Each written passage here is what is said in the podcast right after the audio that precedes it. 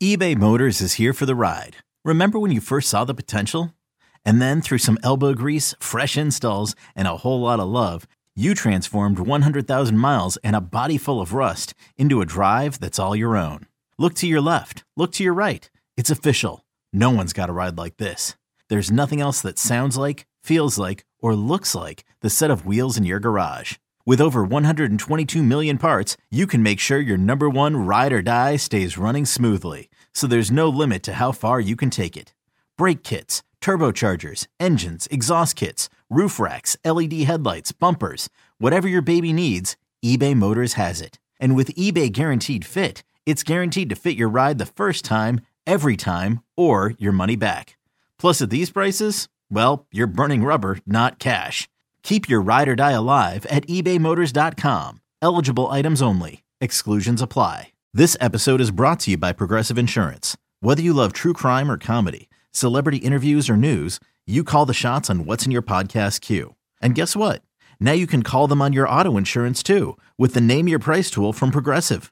It works just the way it sounds. You tell Progressive how much you want to pay for car insurance, and they'll show you coverage options that fit your budget.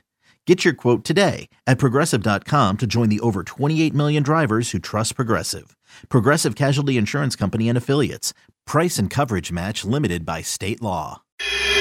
This is for the passionate Seahawks fans, the ones who care about scheme more than hot takes, the, the ones who want X's and O's and not talking heads. From the eye in the sky, this is Seattle Overload. Is Seattle Overload with your hosts Matty F. Brown, Griffin Sturgeon, and Ty Dane Gonzalez. Let's go.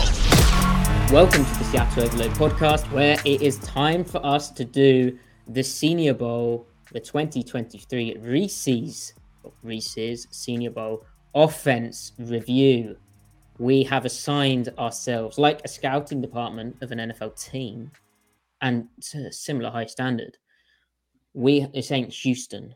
Wow, Houston catching strays. We've assigned ourselves different positions. Griff has taken the big uglies, the interior offensive line.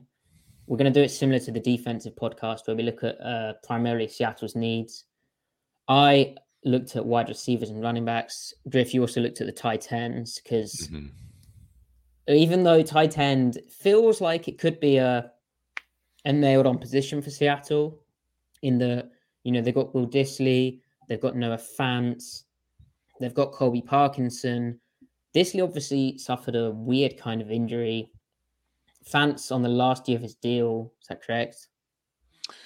Yeah, well, they they picked up his fifth year option, so they're paying yeah. him six million dollars, which, by the way, is very you can get you can get out of it scot free if you want. Yeah, uh, I don't think you should, uh, but but you know, there's a there's a decision to be made after that after this season, and he's right. obviously a different level of athlete. And then Parkinson kind of is what he is at this point. Like he's had three years. Yeah, I mean, the only thing is, could like Parkinson handle more volume? Like, I feel like he's like Ultim- ultimately the reason he hasn't had more volume so far is obviously because they don't fully trust him to be a consistent run blocker. Like he's had good snaps, but you know, at six seven, there is always going to be the pad level disadvantage. Despite his improvements in that area, there is still inconsistencies. So yeah, there is there is a bigger need at tight end than you may think. But obviously, the three positions I mentioned before that interior offensive line, wide receiver, uh, and even running back with Rashad Penny having a uh, a difficult injury again, his contract being expired, then all the depth things behind Kenneth Walker the third. That mm-hmm. is a an area that again is kind of a sneaky need. So do you want to start? Where do you want to start? Pick your own adventure, Griff. Let's let's start with the interior offensive line, guards and center. so, let's. Yeah, shall we? So obviously, like the only vacancies on the line. Well, two vacancies is still a lot technically, but you've got center. You know, Austin Blythe is a free agent slash incumbent, depending if they bring him back or not, which you can do for cheap. And then right guard is Gabe Jackson is very easily going to be cut um, save some money there, and then and then Phil Haynes is the natural kind of you know incumbent there. Um, I mean, Haynes could turn into someone, you know, if he can be the full time starter. You know, he's he he'll have compiled enough snaps where you could maybe project or fathom like a jump, a leap in play, which happens with offensive interior offensive linemen or all offensive linemen. Really, they really need to they need the experience to grow. He's had some good moments, of course. Um, but so either way, even with that said, like I wouldn't be opposed to bringing Austin Blythe back. I feel like when he's healthy, which is one question you need to consider when bringing him back.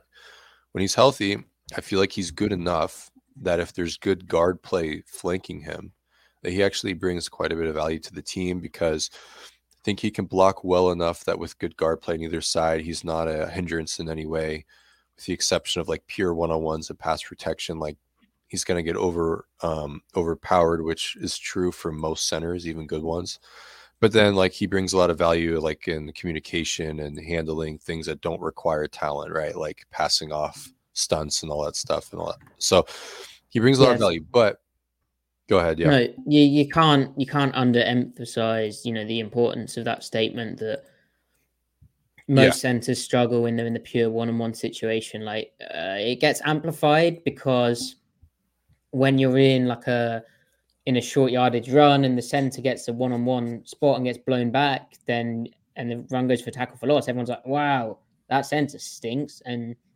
Blythe had that happen like one or two times this season. Yeah. Really, most centers in the league like that, and it's honestly a play calling thing rather and, and a good scheme thing from the defense mm-hmm. than it is on the center.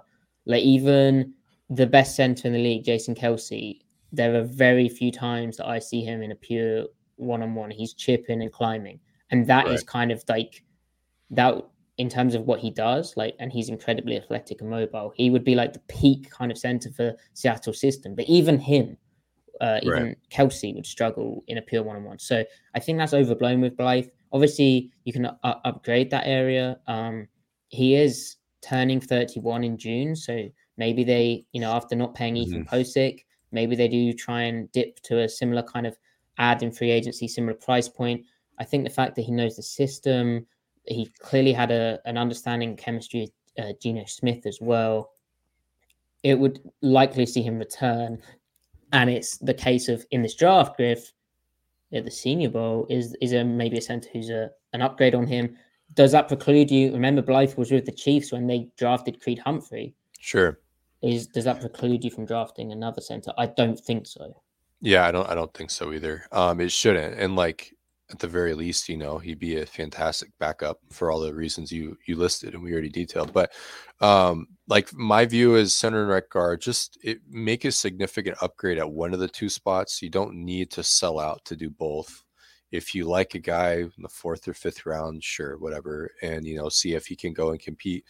Um, you know, if you look at like how Green Bay drafts, a lot of their starters sit on the bench for a couple of years and they're like tweeners or like flex guys and they're they're picked on day 2 early day 3 and then they eventually get starting starting reps and they end up playing a position they didn't play prior and then it just works out so i don't mind just throwing things at the dart uh, throwing darts at the wall there but um if there is uh, one guy that they're gonna look at like center like like really want to target early obviously the the um the name that everyone's minds jump to is uh, John Michael Schmitz. Um, he, you know, as we just talked about, like with the center position, they're not particularly like physical presences.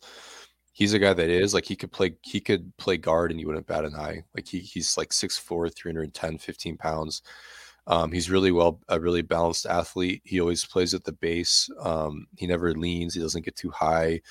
Um, his feet never stop moving, you know, stuff like that. Uh, he I mean, he's good in protection and he can run block. He can really move bodies. Um, I don't know if he's like dominant run blocking, but he's just, you know, high quality. Um, and like in protection, like, you know, you don't, th- these guys at the Senior Bowl had very little experience with one another. Um, and uh, so, like, communication is obviously a huge hindrance, right? So, like, when they were handling stunts and games and stuff in the interior from, uh, like in the live practice reps, like 11 on 11 or the, the, the actual game itself. I thought he Schmitz did a really good job of like staying leveled with his guard with whatever he guy he was passing off with, um, and just staying like really well distributed. Um, so I mean, he was impressive. I mean, he's a guy. He's a dude for sure. He's the type of center prospect that you can probably draft in the second round because most guys. I mean, you don't draft a center in the first round. You just don't do that. Um, and like if you look at most centers around the league, a lot of them are taken anywhere, like anywhere past the second round and end up being good football players. A lot of them are guard converts, you know. So um, he's a guy that's a legit center, and you know, day one starter caliber. You know, might have might struggle early on, but like if he's there, if he's there, uh, you know, at whatever their first or second second round pick is, like take him, sure, why not? Um, so he, he's he's a legit dude. Um, yeah, there so, was. Go ahead, yeah. So just real quick on on Michael Schmitz the John Michael, the, the the one thing to factor in with him, as you said, big centre, six foot three and three eighths of an inch, so almost six four, 306 pounds. The one thing with him, and it, uh, you know, if they really like the player, it won't matter as much, but you have to factor in is 32 and three quarter inch length long arms, which is below the 33 inch mark that most teams, including Seattle and based on Seattle's drafting, would like from their interior offensive linemen. For comparison's sake, Creed Humphrey, who was six foot four and 302 pounds, he only had 32 and a half inch long arms. So again, below that 33 inch mark. And you compare that, say, to like a a, a Travis Frederick, who um, he he was six foot four and uh, he had 33 inch long arms. And I believe Frederick was a, and obviously tape is more important, but he was back end of the first round.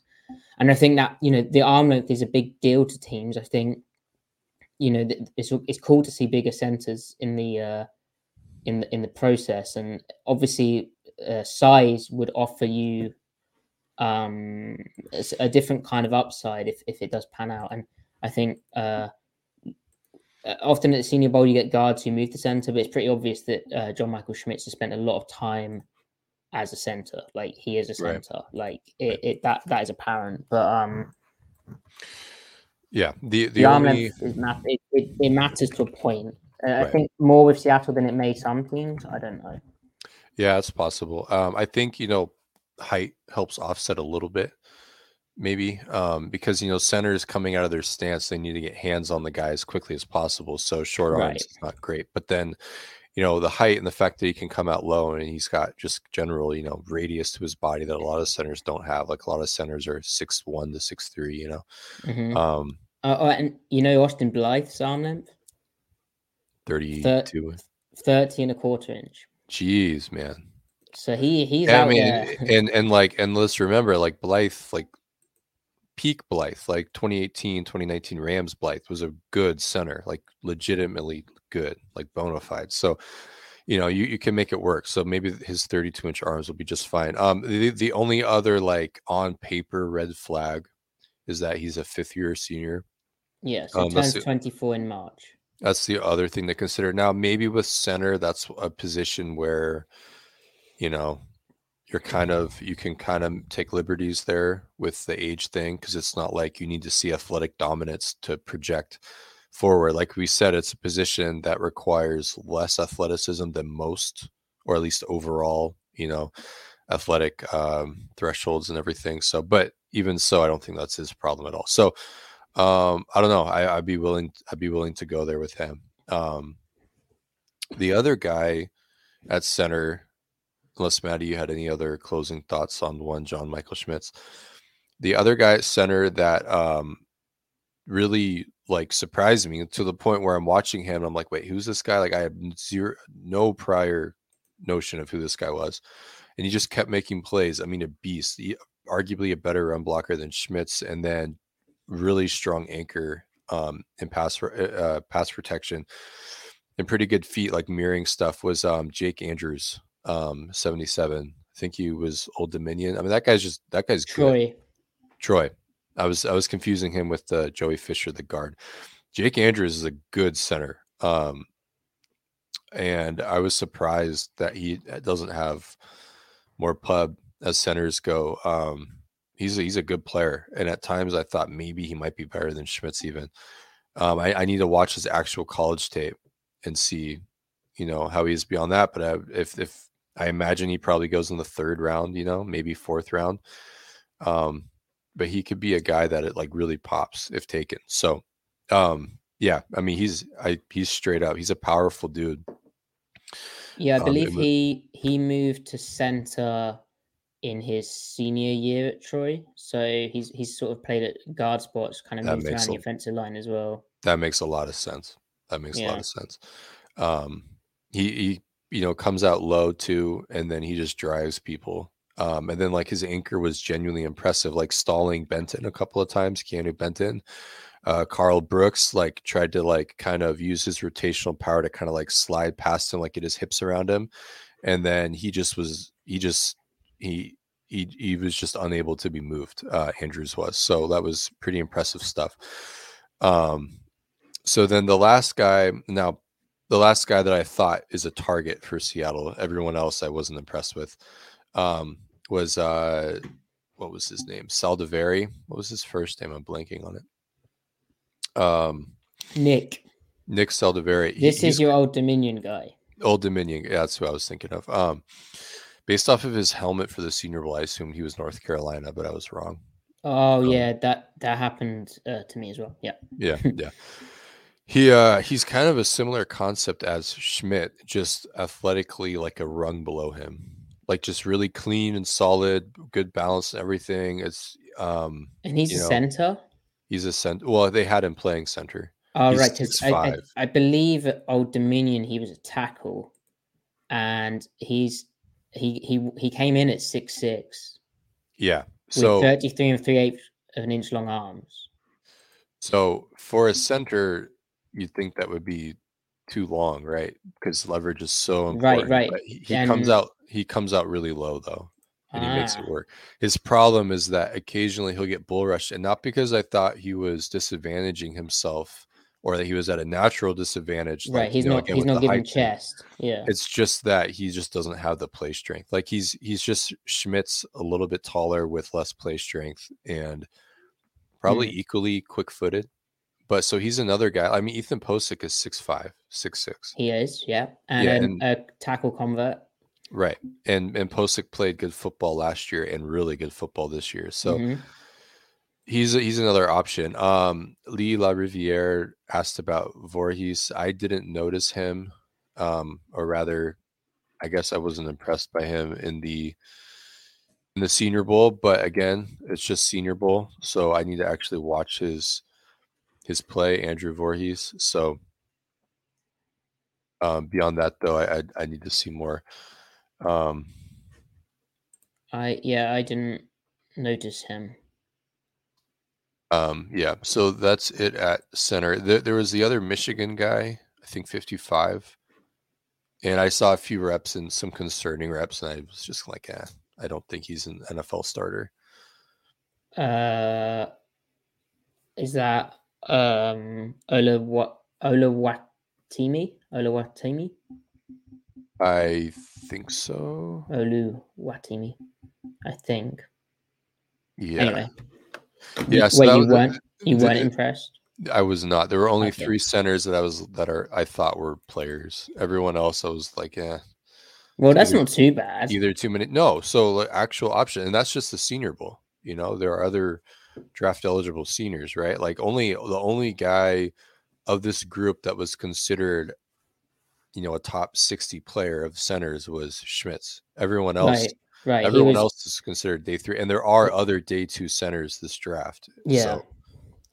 Uh, what helps Schmitz as well, and uh, this will be talked about ad nauseum, but he has a wrestling background. He's a wrestler.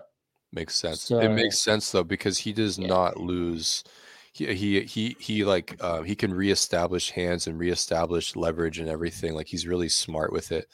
Um, yeah. So he's resetting yeah. the hands, maintaining his base, not getting out leveraged uh, vertically. Yeah. Um. All right. So that was all I had on centers. Should we move to guard? Well, that was good. That that was really good. You know, if I was in charge of a team and I wanted someone to snap the football, I'd be consulting Mr. Spin Move. Yeah, I don't know about that. This is where um I need to channel my own um my own humble bragging, right? Right, Where right. Be a cool loser myself. Self-deprecation, Yeah, yeah. Um Okay, picture this. It's Friday afternoon when a thought hits you. I can spend another weekend doing the same old whatever, or I can hop into my all new Hyundai Santa Fe and hit the road. With available HTRAC, all wheel drive, and three row seating, my whole family can head deep into the wild. Conquer the weekend in the all new Hyundai Santa Fe. Visit HyundaiUSA.com or call 562-314-4603 for more details. Hyundai, there's joy in every journey. It's only a kick, a jump, a block. It's only a serve. It's only a tackle, a run. It's only for the fans. After all, it's only pressure. You got this. Adidas.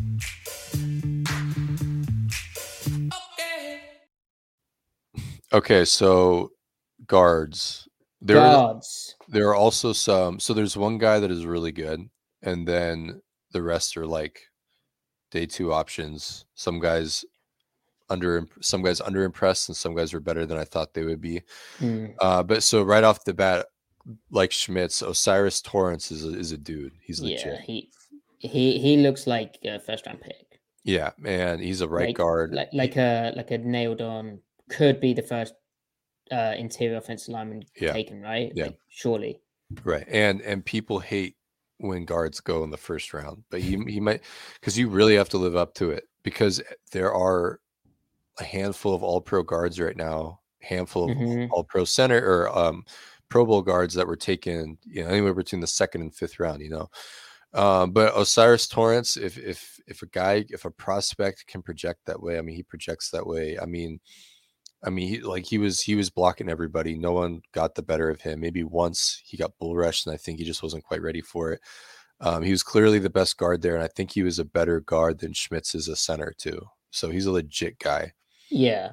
Um, I, and and and also measurement wise, I mean, he looks huge on tape, but he's basically six five. He's three hundred thirty seven pounds. He has thirty three and seven eighth of an inch long arms. Like he is huge. And he's got he's got good feet. He plays low. He never plays without a base. He doesn't right. lose his base. He puts that to he puts that to great use. Displacement and what? So here's a question: Could does he fit uh like a a mid zone, wide zone, getting out and wide on the bucket step kind of scheme like what Seattle does with their core runs?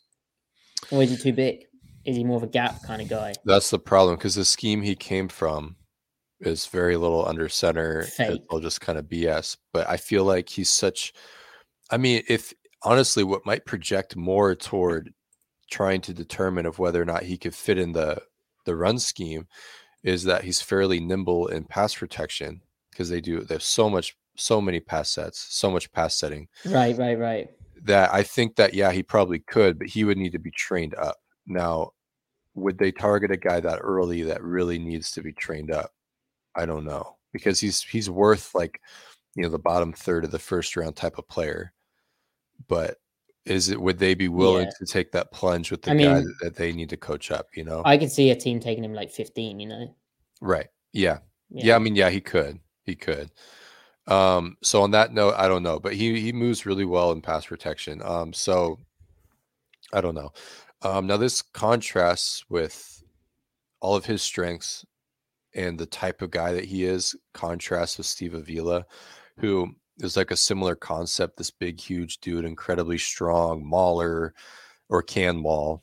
Um, and then you know, in a pass-heavy scheme, you know, could protected his quarterback. But I feel like Avila, he plays too high. He over relies on his strength. He doesn't sink very much. He's not, he, despite that, he's still fairly quick footed. But against like inside moves and in and out stuff, he's too jittery toward it. Um, he'd, he'd often like, uh, he'd, he'd give up the corner a lot because he's being too aggressive. Um, and then his footwork's just kind of all over the place, despite being naturally quick footed for his size. I just feel like he's too raw. He still has wild plays, like why he's being billed as a fringe first rounder, early second rounder. But honestly, I'd rather just steer clear of him. I could be wrong. He could totally He- surprise anyway. But Uh, and an, another ding on him, the the guy out of Texas Christian, is that he has arms shorter than 33 inches. So and he he tries to grab fabric too much. So with short arms, you can't be doing that. Your feet need to make up for it, and his feet right now don't do that. okay, Um, now he contrast no, so he contrasts though with Curtis McClendon, who is kind of similar. He's just not anywhere near as powerful as Avila.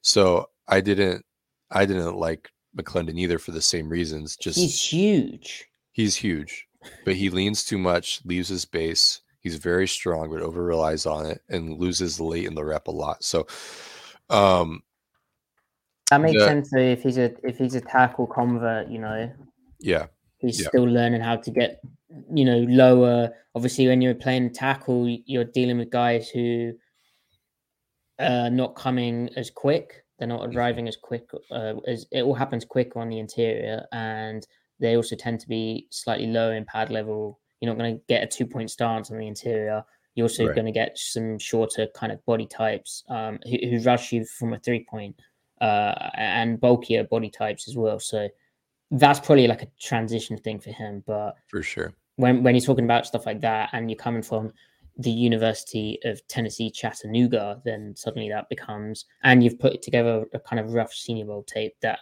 you know sounds like a, a day three pick. for sure Yeah. for sure now um the other guy or the other guy that's kind of a projection but i was really intrigued by the possibility alabama's left tackle tyler steen when he played guard especially Mm. right guard not just because you'd think left tackle would be better suited at left guard than right guard but i thought it looked better at right guard for whatever reason um he he's really athletic, really good feet. I think he has pretty good play strength. So that's like the main question, right? When a tackle moves to guard. Um he his I think he has incredibly high upside as a pass protecting guard. Um and then coupled with, you know, being really well like quick footed and stuff and athletic, he could definitely definitely fit the the run scheme.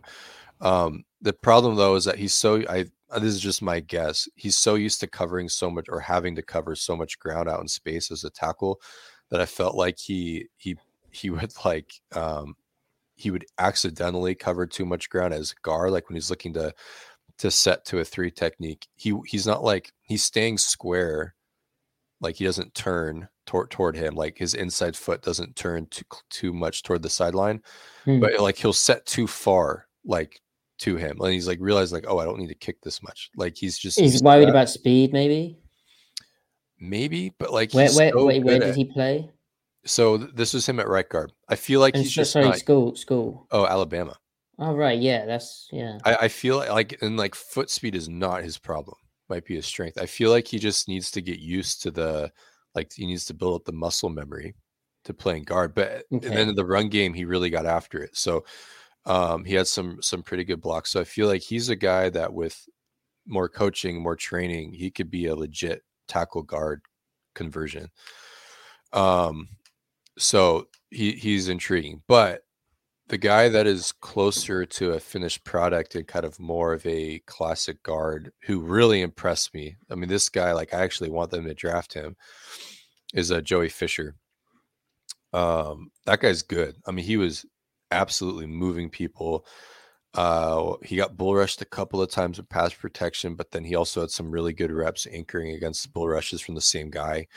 Um, and he is he handles inside moves really well. I mean, I think Joey Fisher is a legit dude. I think he- That's awesome yeah, because he's I from like. Shep, like Yeah, West Virginia, small school. That that's Right. so cool, and he's small as well. So he uh, plays bigger.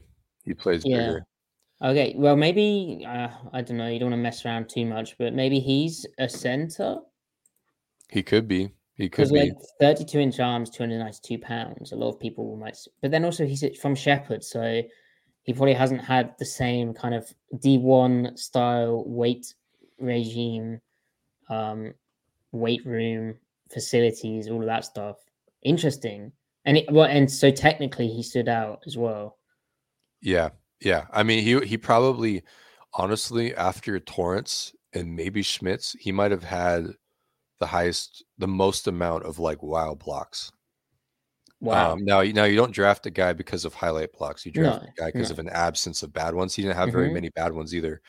Um, but I mean, he he he was blocking guys that other guys at bigger schools couldn't block. So, um, I was That's- pretty impressed by him. And so, like, cool. So it's contrasting with Jarrett Patterson, who's fairly, who's fairly uh, well talked about. He's way better than Jarrett Patterson, unless only based off of the Senior Bowl. Like Jarrett Patterson, I was like, the dude has no play strength. He's getting tossed around. The guy doesn't belong. Straight up. Maybe maybe he wasn't hundred percent or something. But he has was- 31 and 5 eighths inch long arms. there you go. There you go. Now uh the last guy is Mm. Mosh. Um ah, interesting. You're a mosh.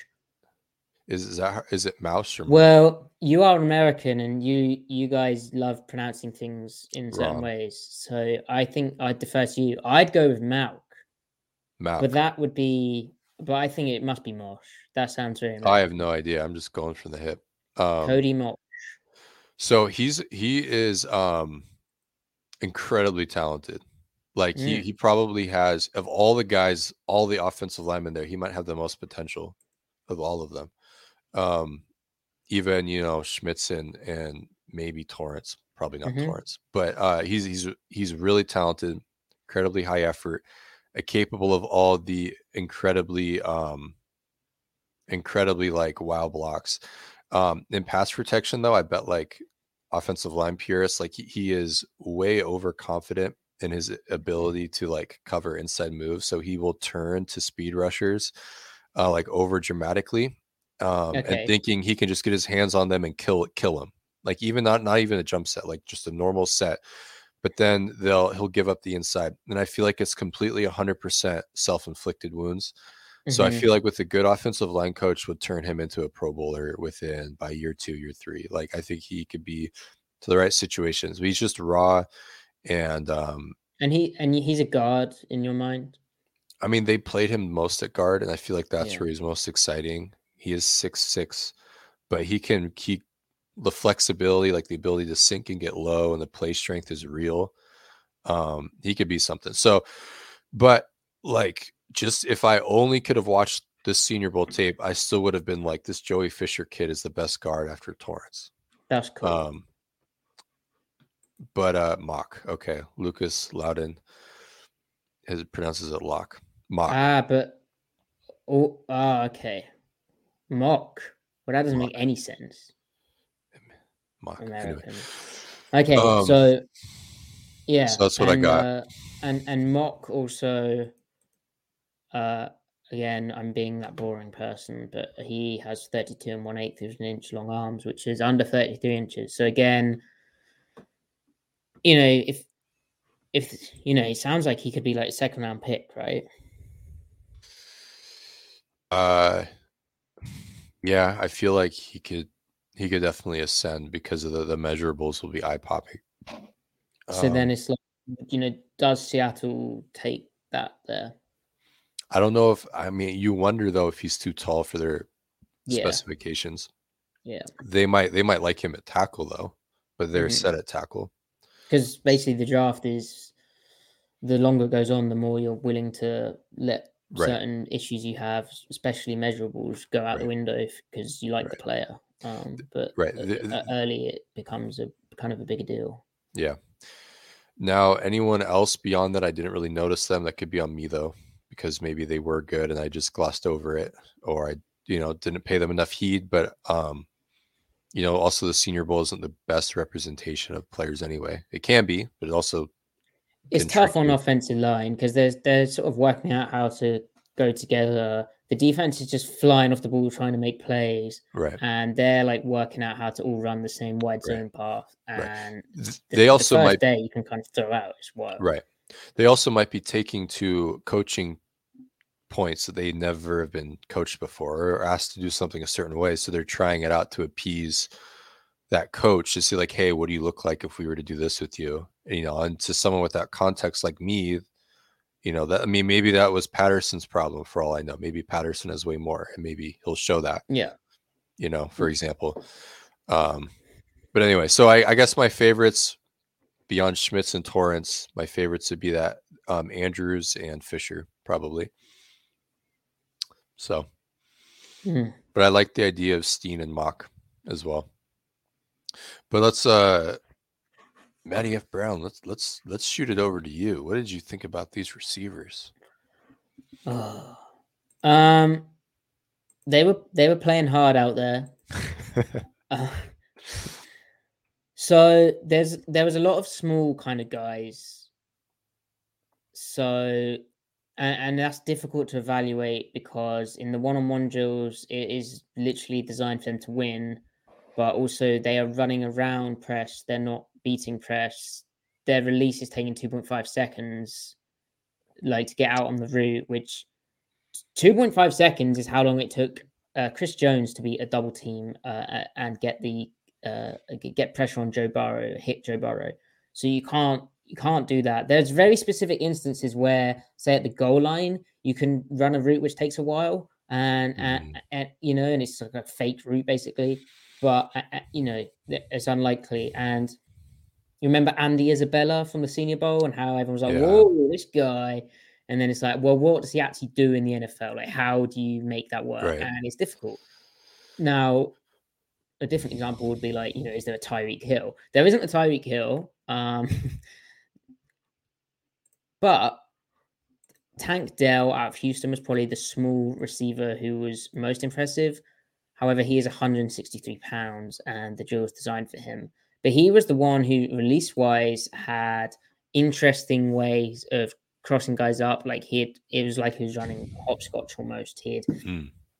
cross his legs uh, past each other, then skip out of there, and it, he got open pretty much every play. He's also strong-ish at the catch point for a 163 pound guy. But realistically, the small guys, I'm not really sure what you do with them. Now, the my favorite guy to to actually get positive, my favorite two guys were on the national team. So first, Jayden Reed out of Michigan State who was 5'10 and 6 eighths of an inch and would kind of be an in between of Lockett and um he'd kind of be like he could do a Lockett role, but he could play a bit in the slot as well. Um, it'd be interesting to see how how he held, holds up on the outside. I believe he did that a bit at Michigan State, but he is super um body control. He accelerates into cuts. He was getting out on. He wasn't. He wasn't taking the piss. Like he he was um he was actually running proper routes to a degree, and the way that he he finds like an extra gear, he's smooth through it, and he can just get an extra bit of burst out on roots in the stem Mhm. is is pretty impressive. Along with the fact that releasing off the line, he he, he kind of kept himself clean for the most part from from jams and stuff like that against press. So he, he's an interesting guy. He also had the best hands, I think, like deep ball tracking, which honestly a lot of these guys disappointed me with. Uh, deep ball tracking, he he was there. He had two very narrow incompletions, um, uh, where like it was like one foot in bounds. But again, another thing which hurt these guys was the quarterbacks didn't have their best days. They're also probably not the best quarterbacks, Mhm. and uh, you know they, they're working out the chemistry of the receivers as well. But like you know, it wasn't really his fault that he didn't get his feet in bounds. Like he tried his best to. The ball's just overthrown slightly or, or comes out slightly late. The timing's not right. But he's like open on a lot of these plays, and it's one of those where you could he could definitely fill in as like a like a Lockett kind of in between. Um now the thing is the thing with him is he is going to be 24, I believe. Let me just double check that. Oh no. No, he's he's 23 in April. So not not the worst situation. Um Yeah, he he's super impressive with with how he um how he did this week. But then the other and I liked how he played against, for instance, Mekhi Blackman, who is very patient at the line of scrimmage. Hmm. I would have liked to have seen him go up against one of these bigger corners in a way that which were all on the American team. All I can say about that is he only had one catch in the game for 25 yards, and like I don't know, I, I need to watch his tape because remember like Dee Eskridge and Mhm. he had some interesting ideas at the line of scrimmage at the Senior Bowl Right. but I I think Reed has more of a vertical vertical potential and uh ability to separate late at the um you know vertically uh, Right. and not get not get bullied at the you know the back end of the route but I, I need to watch the tape for that because that, that was Eskridge's problem right um and he is bigger than Eskridge like Yeah. he's five he's a legit 5'10 almost 5'11 he's 191 pounds so he's not tiny um Yeah. Yeah. That's to at least be to at least eclipse 190 honestly matters for that kind of play style. Um, what what do you think about him as a horizontal separator at the second level? You think there's anything there? Anything that pops, rather? Potential, even. Yikes! Uh, no, he yeah, no, he was he was very good at that in the one on ones, but I, Yeah. you know, you'd like it to crisp up a bit. Um, I I need to watch. I need to watch him at Michigan State. But uh, this is Yeah. a very boring answer, but I, I need to watch Yeah. him at Michigan State because realistically, you can't accelerate into a cut, accelerate into another cut, uh, and then burst across the field. Like unless you're running a, an option route, I, I think I think there's something there, like on a choice route, you know, where you it's like three steps outside, right, and then break back across the face of the defender with a bit of foot wiggle at the t- the top of the route. I think he could do stuff like that. Um, I don't know. He's probably like four four speed. Um, This episode is brought to you by Shopify. Whether you're selling a little or a lot, Shopify helps you do your thing, however you cha-ching. From the launch your online shop stage, all the way to the we just hit a million orders stage. No matter what stage you're in, Shopify's there to help you grow. Sign up for a $1 per month trial period at shopify.com slash special offer, all lowercase. That's shopify.com slash special offer. Hey, it's Kaley Cuoco for Priceline. Ready to go to your happy place for a happy price? Well, why didn't you say so? Just download the Priceline app right now and save up to 60% on hotels. So, whether it's Cousin Kevin's Kazoo concert in Kansas City, go Kevin, or Becky's Bachelorette Bash in Bermuda, you never have to miss a trip ever again. So, download the Priceline app today. Your savings are waiting. Go to your happy place for a happy price. Go to your happy price, Priceline. And he was really, really good at, at Michigan State. Um, his best year was as a junior.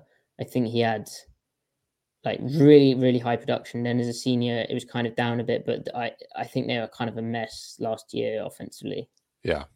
Yeah. Um, he's not like a complete burner though. Um, but I mean, based on what we saw at the Senior Bowl, yeah, the the horizontal area, the intermediate, I, that, there's no reason that can't be a thing. But I don't think it. Um, I'd love to see him run like a race route, you know, like uh, one of those uh, climb behind the Yeah. linebackers routes, uh, take that chair step and burst across the. Uh, Like like what we saw with Aiyuk in the wild card game.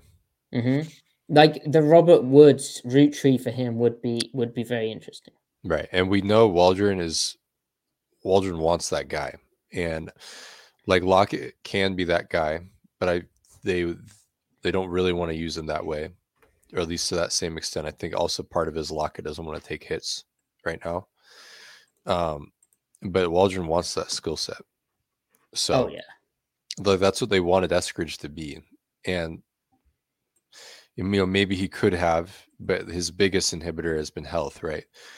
But there's they're they're always going to be looking for that guy. I mean, the Rams they still draft receivers even though they haven't worked out. but they're still similarly styled.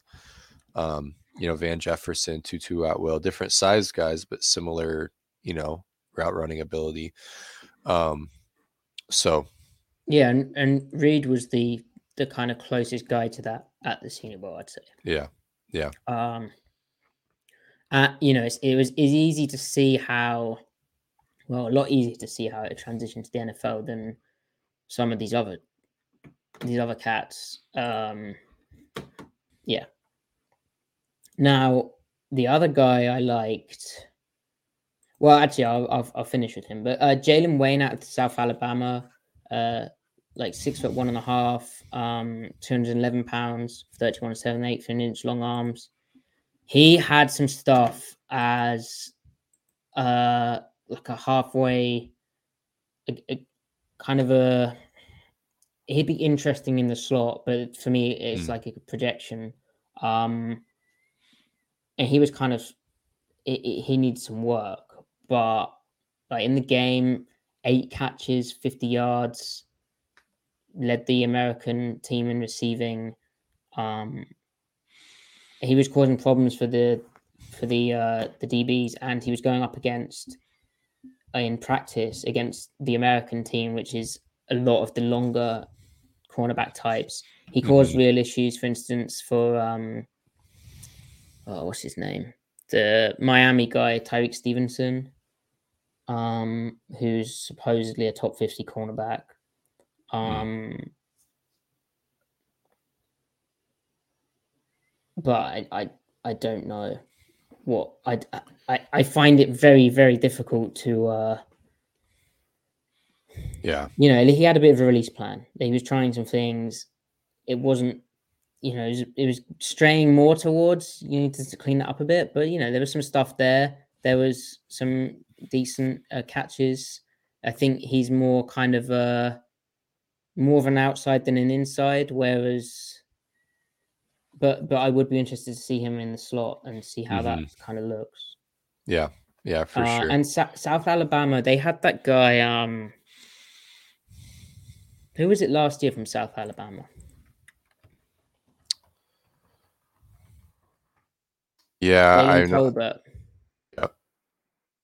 Yeah, and that's an interesting offense as well because obviously it's it's so wide open, or at least it was when I watched Tolbert. That that makes it uh, a kind of difficult project projection, difficult to acclimatize.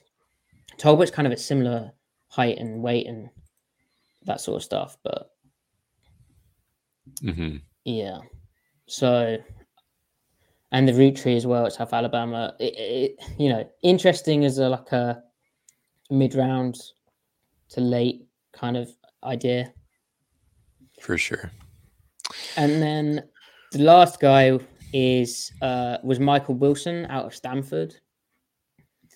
So I don't think Seattle will take Michael Wilson because he's basically 6'2", 216 pounds, 31 inches arm length, and he uh he he looks more like a, a pure outside type. Like mm-hmm. as much as it would be cool to see him in the slot, but he by far had the most refined uh, release plans. Um, they were sharp, they're crisp. He wasn't uh, taking liberties with it. He was getting out and he was repeatedly moving defensive backs. Uh, he had multiple ideas, line scrimmage, which worked. And he was also, as the route progressed, one, he used his upper body in a way that a lot of the receivers didn't, where he was working the wipers, which if you're going to release tighter, which you should be doing, then you can't just let expose your chest. You have to keep the arms off you. Um, and a lot of guys were just trying to run around that sort of stuff. But he was actually working his upper body. He looked powerful and strong. And then at the top of routes, he would lean into guys and use his upper body to then separate out, uh, which was impressive. Um, he stacked people well. He found looked like an extra gear, although he's probably like a four or five speed guy. But like it showed up the like this is what like a polished receiver looks like Mhm. not um uh, you know kind of the contrast was interesting between him and some of the the other dudes but like he's a, like a solid football player i don't know um I don't know what the ceiling is with with that kind of guy. But a, a really cool story because in his in his junior season, he had caught 19 passes for 261 yards and one touchdown in his first four games, and then he suffered a foot injury. Um, then he missed the beginning of his senior year due to the same foot injury that he suffered the previous season. So bad injury. In the final four games that year, he had 19 catches for 185 yards. Uh, and then he he returned to Stanford for a fifth season after COVID, using the extra year of um, of that. But in his last year, caught 26 passes, 418 yards, four touchdowns in six games, and mm. suffered a season-ending injury. So he's he's mm. been banged up, and uh, like hats off to the Senior Bowl for actually uh, finding this kind of uh, player because he might have been slept on. But when he's on the field, he, he was super super productive, and he he really could uh, he really caused problems. And you know what? His catching, he had one bad drop down at the goal line, uh, which was just a, uh, like a focus thing. But mm-hmm. other than that, his hands are very reliable as well. So, but from a Seattle perspective, I mean, I, I don't know. I don't know if you need that. Um, right. He won't run that fast. Right. Just a good football player, though. So, yeah. Yeah. That was cool. All right. So I don't know. So it sounds like um Reed. Yeah, Jayden Reed. Yeah, yep. Jayden Reed. Uh, I need to watch a Michigan State tape. And he should be there round three, round four, maybe. I don't know. It's a weird receiver class in general because yep. I mean all all the the draft experts are saying that there isn't there isn't like a big it's not that good a receiving class, but I, you know, that's the time where there might be some value in the the mid round. You right. know, wouldn't I don't know. It's early, but I, like, I, like I, Reed, I feel like maybe he's a second round pick. Yeah, yeah, agreed. It, it, well, yeah, it, it feels like where there's going to be two or three guys that become high quality number two receiver types that are going to get picked on day two somewhere, maybe early, early you know, fourth round, probably not fourth round, but like second or third round, one of these guys might even outperform one of the guys taken in the first round, you know, like that, that kind of draft. Um, you know, so, some years it feels like when it's a bad draft, guys get overdrafted because teams are afraid of the cliff that would come. Like, oh, we have to get the guy, so they overdraft them, or they become so afraid of the position they just wait and wait, and guys drop even further than you'd think. So, like reverse psychology. I don't know. Um, yeah, Tight end, though, I feel like relative to receiver, the tight end group is pretty strong. Um, there was a good mix of like, you know, the flex tight ends, like really just the glorified oversized slot receiver types, uh, with some redeeming qualities among those guys as far as blocking goes uh, for some of them. And then like a classic, you know, wide tight end group as well, uh, like inline blocker, kind of do it all. Um, I think the guy of the group, like the dude, Luke Musgrave, who a lot of guys have as the second tight end overall in the draft after Mayer. Some guys have him neck and neck with Kincaid, who's way different player. But uh, Musgrave, I mean, he can block. Um, he can be a legit wide tight end. Um, but he has really good ball skills. He's actually really athletic. Like Kincaid can, he can take the roof off of the defense if you're not careful. Uh, Musgrave can't do that. You know, he's not going to burn a hole through the middle of your defense with speed, but like he's he might run like you know sub four six. He might be like a high four five guy at 255, 260 pounds at six six with really good receiving skills. I mean, he can. He's not an acrobat, but he can contort to the ball. He can make a lot of the catches you need to be able to make. Um, uh, and you know he can he can make diving catches and stuff. Really good hands, and I think he runs good enough routes. Um, I mean, he kind of best case scenario, he might be something like Mark Andrews in all honesty, in terms of style. Um, you know, like he all of his length and stuff. And because he because he's an inline inline dude, you can run the full palette of your scheme. You can flex him out if you want, use him as that slot receiver in effect, or you can, you know, pinch him in and run, you know, your uh all your, you know, your run schemes and the play actions off of that. But then you can also, you know, have him you know when you're in gun you and you you want to run the ball and throw the ball out of the gun he can get off the line really well he can release pretty well um you know, he fights through reroutes really well and he can get into those second level windows. So um, he was definitely the best guy, the best tight end of at the Senior Bowl. Um, then the next best version of like the Y tight ends is definitely Payne Durham. And the best way I can the best way I can describe Payne Durham is that he's essentially like late career Zach Miller or like the current version of Will Dissly. Just classic, you know, good blocker, inline blocker, really good at the catch point for a tight end. Um, but he's not gonna, you know, he's not gonna be a game changer with his feet. Like he doesn't have a lot of traits in his lower body, you know. Um, but you know, he could probably, if you need to throw to him a lot, if if whatever scheme he goes to requires it, he can get you 500, 600 yards take care of the football, you know, he can be a good blocker. You can run the full palette of your run scheme with him. So um, I feel like he's just a classic, solid Y tight end that you picked in the third, fourth, fifth round, maybe. Mm-hmm. Which I mean, if this this is health being a question mark and uh, blocking tight ends are uh, undervalued in a way, and they, you know, it's not the worst idea, is it?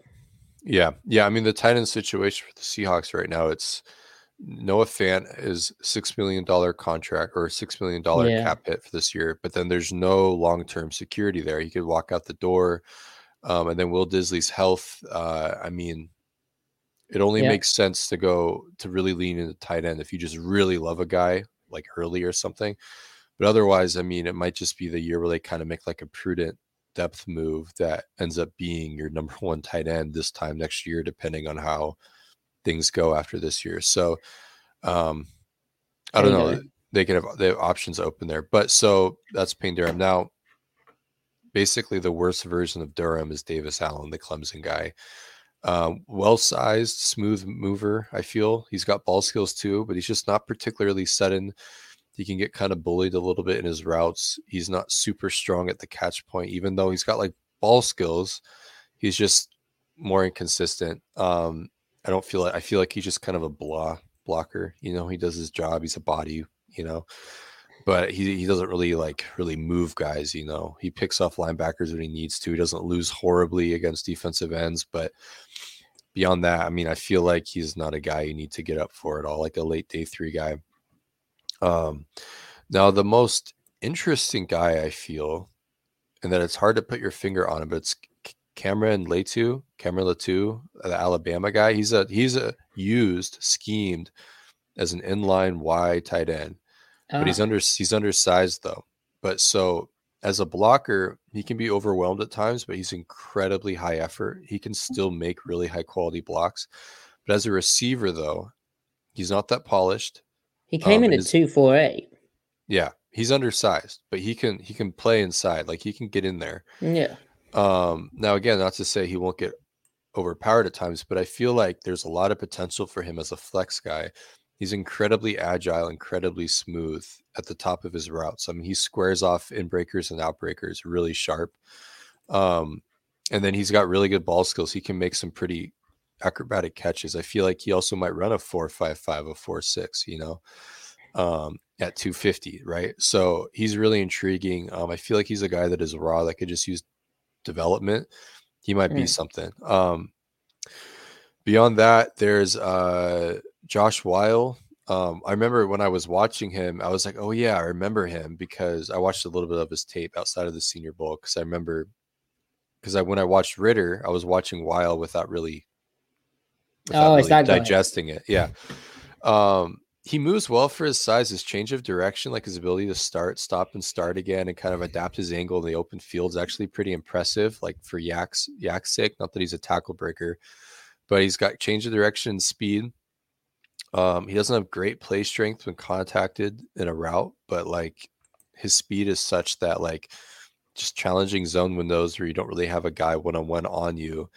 He has good ball skills in the air and he can dominate those, not dominate, but win in those zone windows. Um, you know, you- six six and a half. Right. I mean, he's got he's got uh he's essentially one of those tight ends that is just a glorified slot receiver that you can do some things with. Um, I feel like Seattle's covered there though between Parkinson and Yeah. Fant. Yeah. So like I'm only interested in a tight end if they're like it's a whatever pick, third, fourth round, and they're looking to get ahead of Will Dissly's exit, provided that he exits, or they're just in love with Mayer or Kincaid or Musgrave, and they think this guy can not just be like shore up our tight end position, but like let the offense ascend to new heights, like straight up. Like I don't care who's on the roster right now. Michael Mayer is better than any of them, and he I feel like he, for example, could drastically improve the offense, and not that the offense is hurting for receiving talent, right? But like he could really like he could unlock something. Mayer could, for example, the best version of Musgrave could unlock something. Um, I need to watch more Kincaid, but you could make the same comment if they really like him. So beyond that, I feel like they're looking at early day three guys, you know.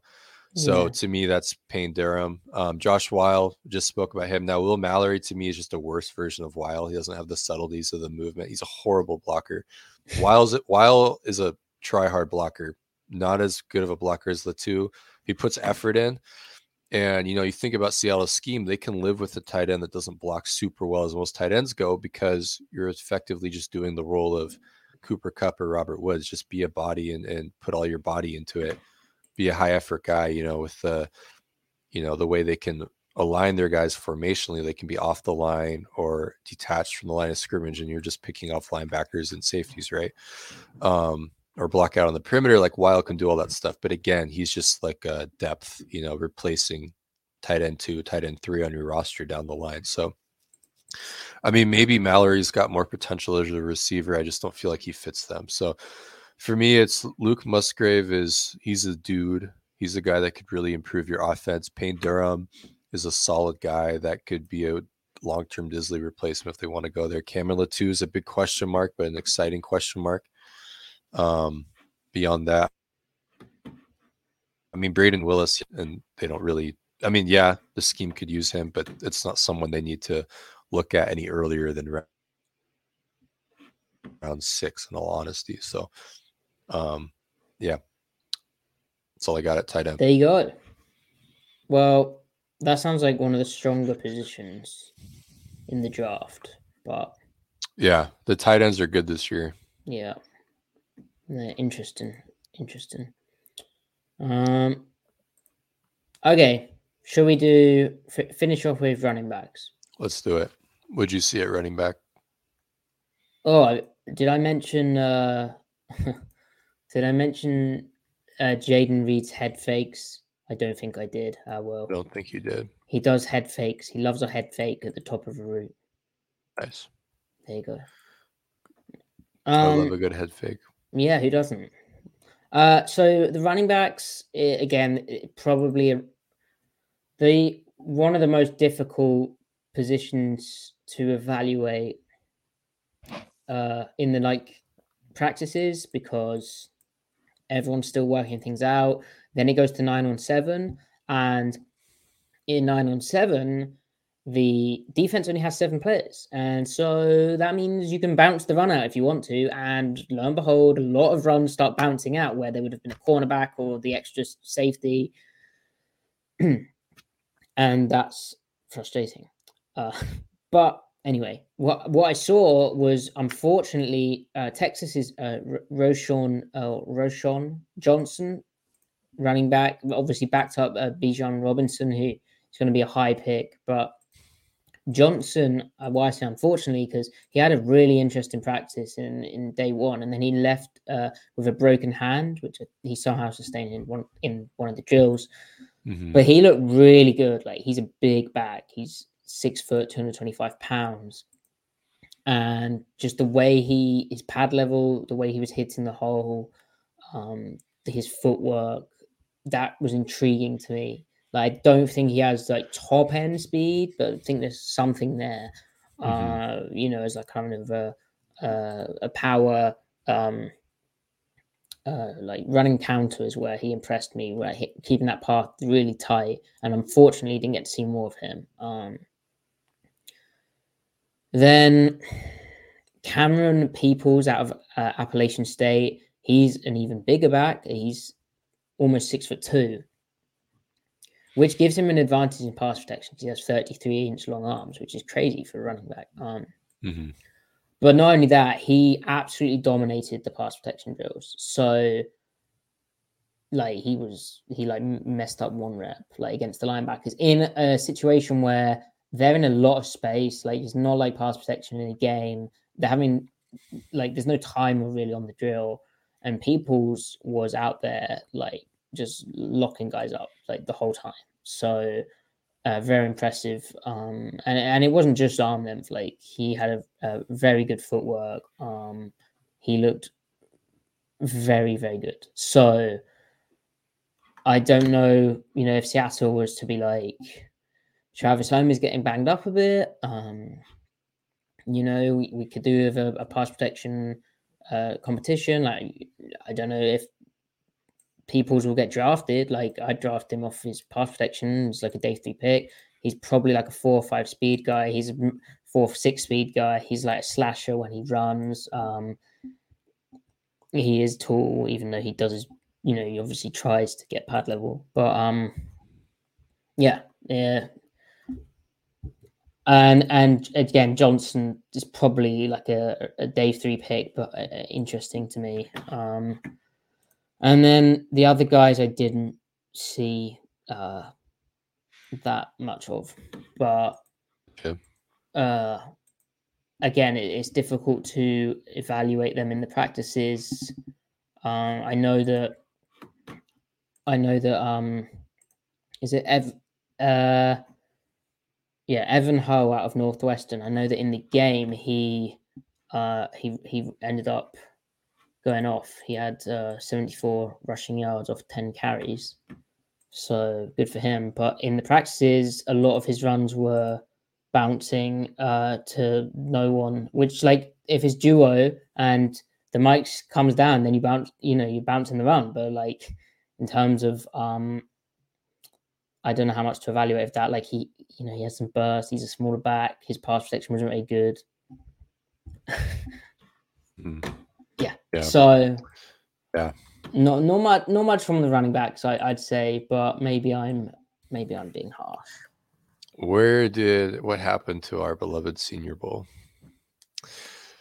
Um, Well, No, the draft Senior does Bowl's start great. in the the, the draft, draft, starts does, in Mobile, baby. It, it it does. I you know word on the street.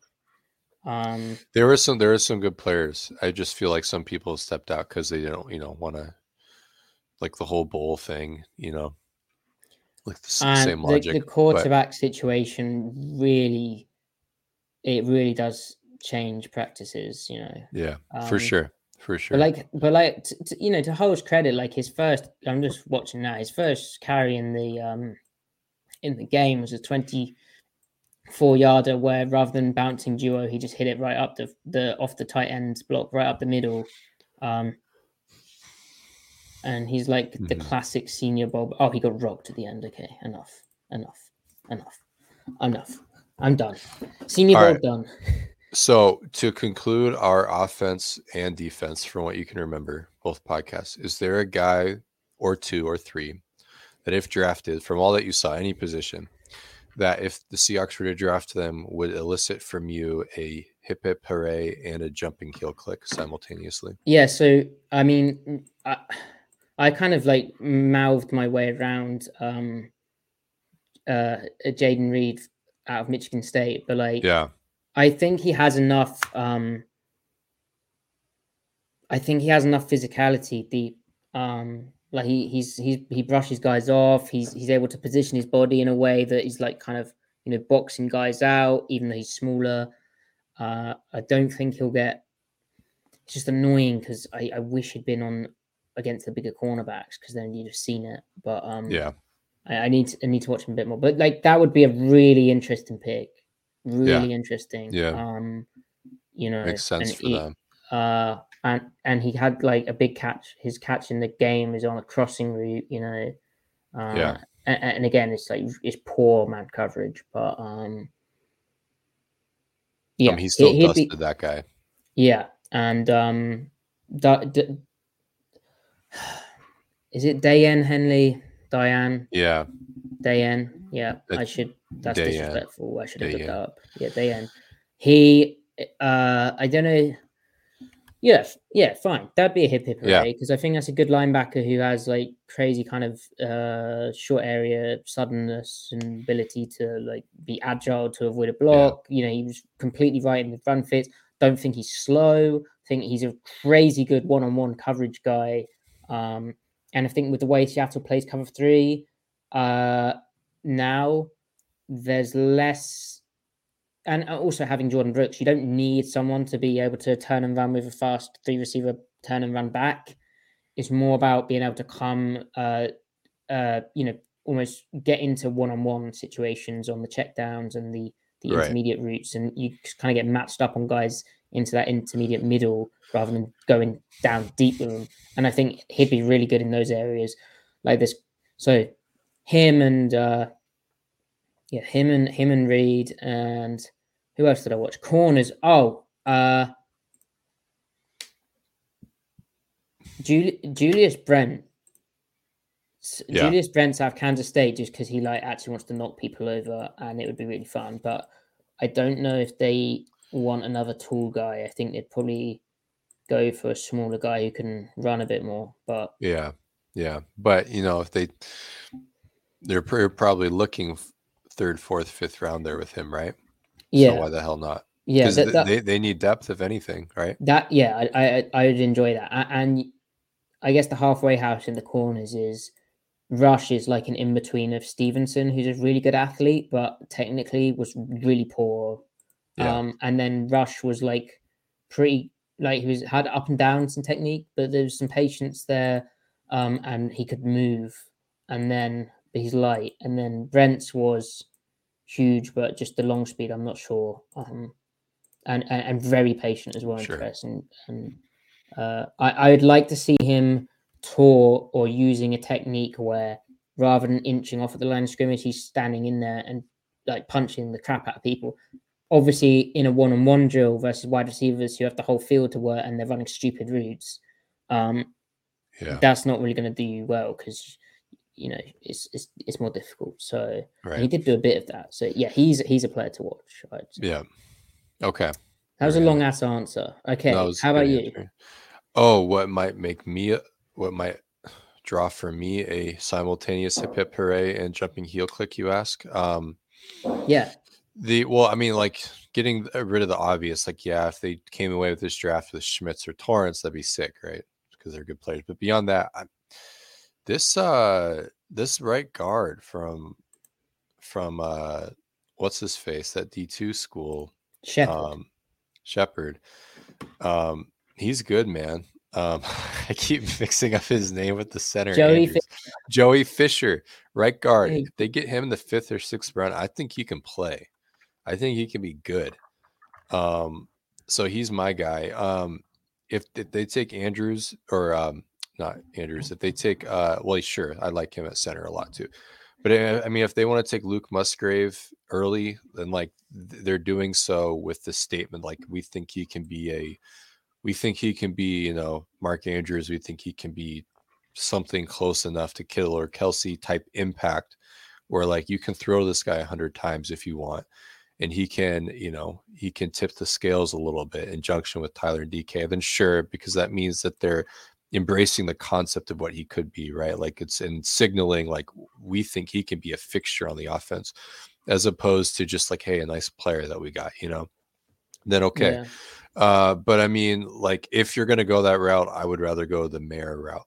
So that's just me personally. I really like Michael Mayer, even with go. his relative athletic limitations. But um, yeah, but but my answer is the right guard, um, uh, Josh, um, Fi- er, Joey. It's Joey called Joey, Fisher. man.